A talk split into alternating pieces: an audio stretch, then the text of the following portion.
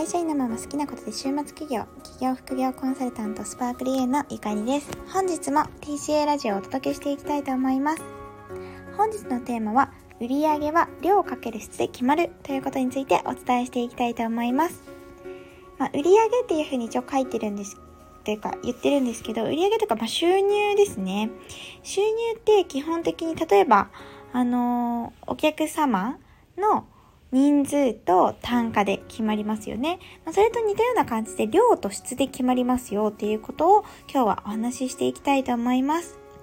で、この量と質っていうのは自分が世の中にこう役に立ってるもの、与えてるものの量と質についてなんですよね。なので、こう結構今お客様が入らなくて困ってますとか売れないんですっていうことを聞かれたりとか相談されたりすることが多いんですけどなんかそのそもそもこう売り上げを上げる前に今って結構無料でもたくさん情報をお出ししたりとかサービスって受けれたりするじゃないですか。それと同じように自分もどれだけなんか人に与えてるのか量と質がどれだけのものなのかっていうことで売上とか収入とかが後から入ってくる仕組みが今の世の中なんじゃないかなっていうふうに思います。なんかよく豊かな人はなんかギブしますとか言うと思うんですけど、やっぱまず先に与えるっていうことを結構やってる方が多いなっていうふうに思いますね。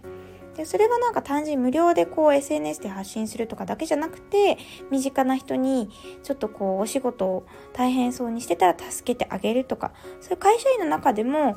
えっと、年収を上げてる人とかっていうのはそういうことを自然にやってる方だなというふうに思いますね。自分がなんか振られた仕事だけじゃなくて周りの仕事も助けるようにこう周りにどんどん与えてるっていうのがポイントなんじゃないかと思います。で、この質と量っていうところで言うと、SNS で起業してる方だと結構なんか書き出しやすいなと思っていて、例えば、なんかあなたがすごく得意な情報、じゃあダイエットについてすごく情報詳しいですっていう風にあの、もしあなたがね、そういう情報を持ってるとして、ダイエットについてインスタとかブログとかでどんどん発信するとしますよね。で、すごく役に立つ情報だし、質も高いと。でもそもそもブログとか SNS 見てくれてる人が1人とかしかいなかったら質かける量で言ったら質がめちゃめちゃ高くても量は1人なわけですよね。なのでその人からすごい高額もらえればいいですけどそうじゃなかったらやっぱりなかなかこう売上全体を上げるということは難しくなってくるわけです。なので自分のフォロワーさん読者さんとかがどのぐらいの数いるのか量の方ですねどれぐらいの人に与えられているのかであと更新の頻度とかによって量もまた変わってきたりするのでどれぐらいの更新頻度で与えているのかによって全然あの世の中に役に立ててるかどうかとか世の中に与えてる情報の量とか質っていうのは変わってくるわけです。でよく皆さんもブログは毎日書きましょうとか言われたりしたことがあるかなと思うんですけれどもやっぱなんか今ブロガーさんとかで言ったらやっぱブログ1日1記事書くの結構普通だったりするわけですよね。でそうするとじゃあすごく読まれてる人って1日4記事とか更新していたりするわけですよね。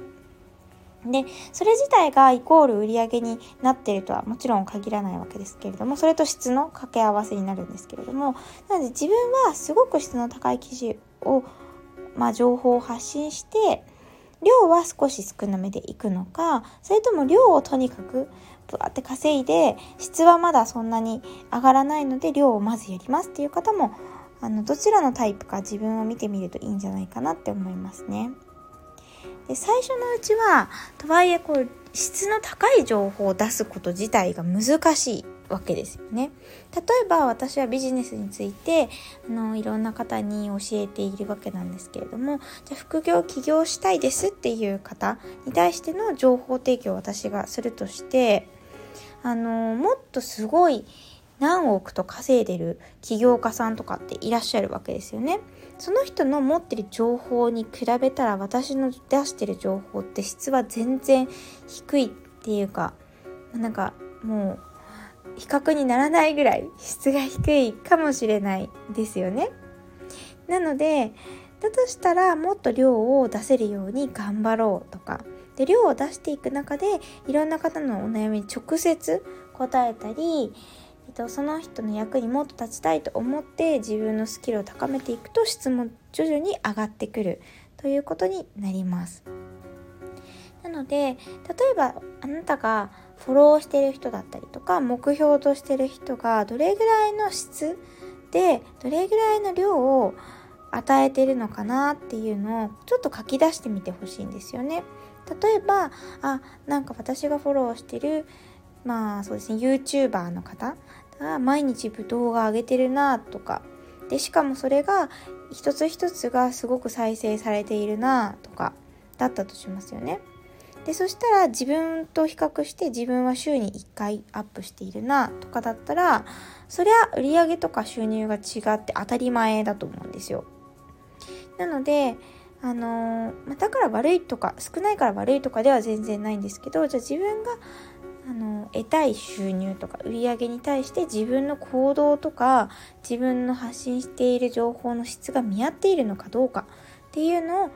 客観的に振り返ってみる機会を設けるといいんじゃないかなっていうふうに思いますね。でそうするともっと多くの人に自分の情報を知ってもらう必要があるなと思えばそうやって人に広める拡散するっていう行動を取りやすくなりますしいやもっと質を高めなきゃいけないなってなったら自分のスキルアップのために自己投資するっていう選択を取れるかもしれないですよね。なのでまずは憧れの人と自分のもの与えてるものとか量とか質を比較してみるとすごく気づきが多いと思うので是非おすすめです。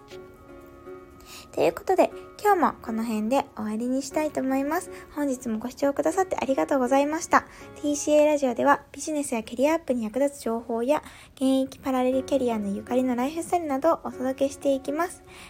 次回もぜひ聴いていただけたら嬉しいです。ありがとうございました。バイバイ。